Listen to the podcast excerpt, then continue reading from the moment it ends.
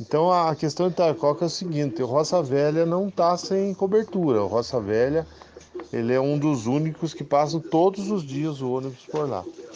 A região do Carazinho, Sete Saltos de Cima, Sete Salsos de Baixo, Serrinho e uma parte do Conceição realmente tem do que reclamar.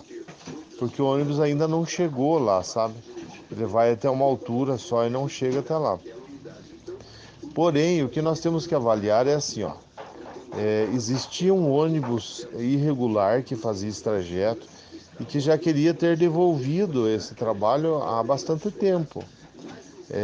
Com a entrada nossa até uma altura lá do transporte coletivo a R$4, lembrando que eles pagavam R$20 para vir para Ponta Grossa e R$20 para voltar.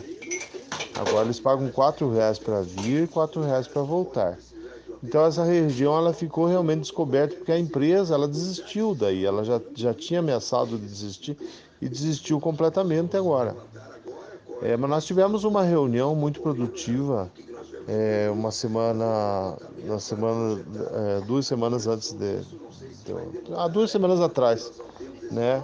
E a equipe da infraestrutura se comprometeu que a partir do dia 15 de janeiro estará encaminhando mais uma linha para lá, que vai atender até o Carazinho, pelo menos. Ainda não podendo entrar nos Sete Saltos de Cima e nos Sete Saltos de Baixo, porque ele passa por alguns mataburros e o ônibus não passa ainda por lá. A prefeitura está trocando os mataburros e a partir daí vai poder seguir no transporte normal.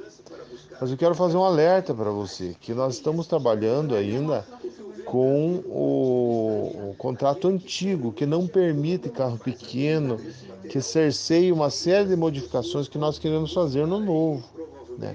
Então, a partir do momento que licitar e dividir em dois lotes, como será, nós teremos atendimento de todo o interior.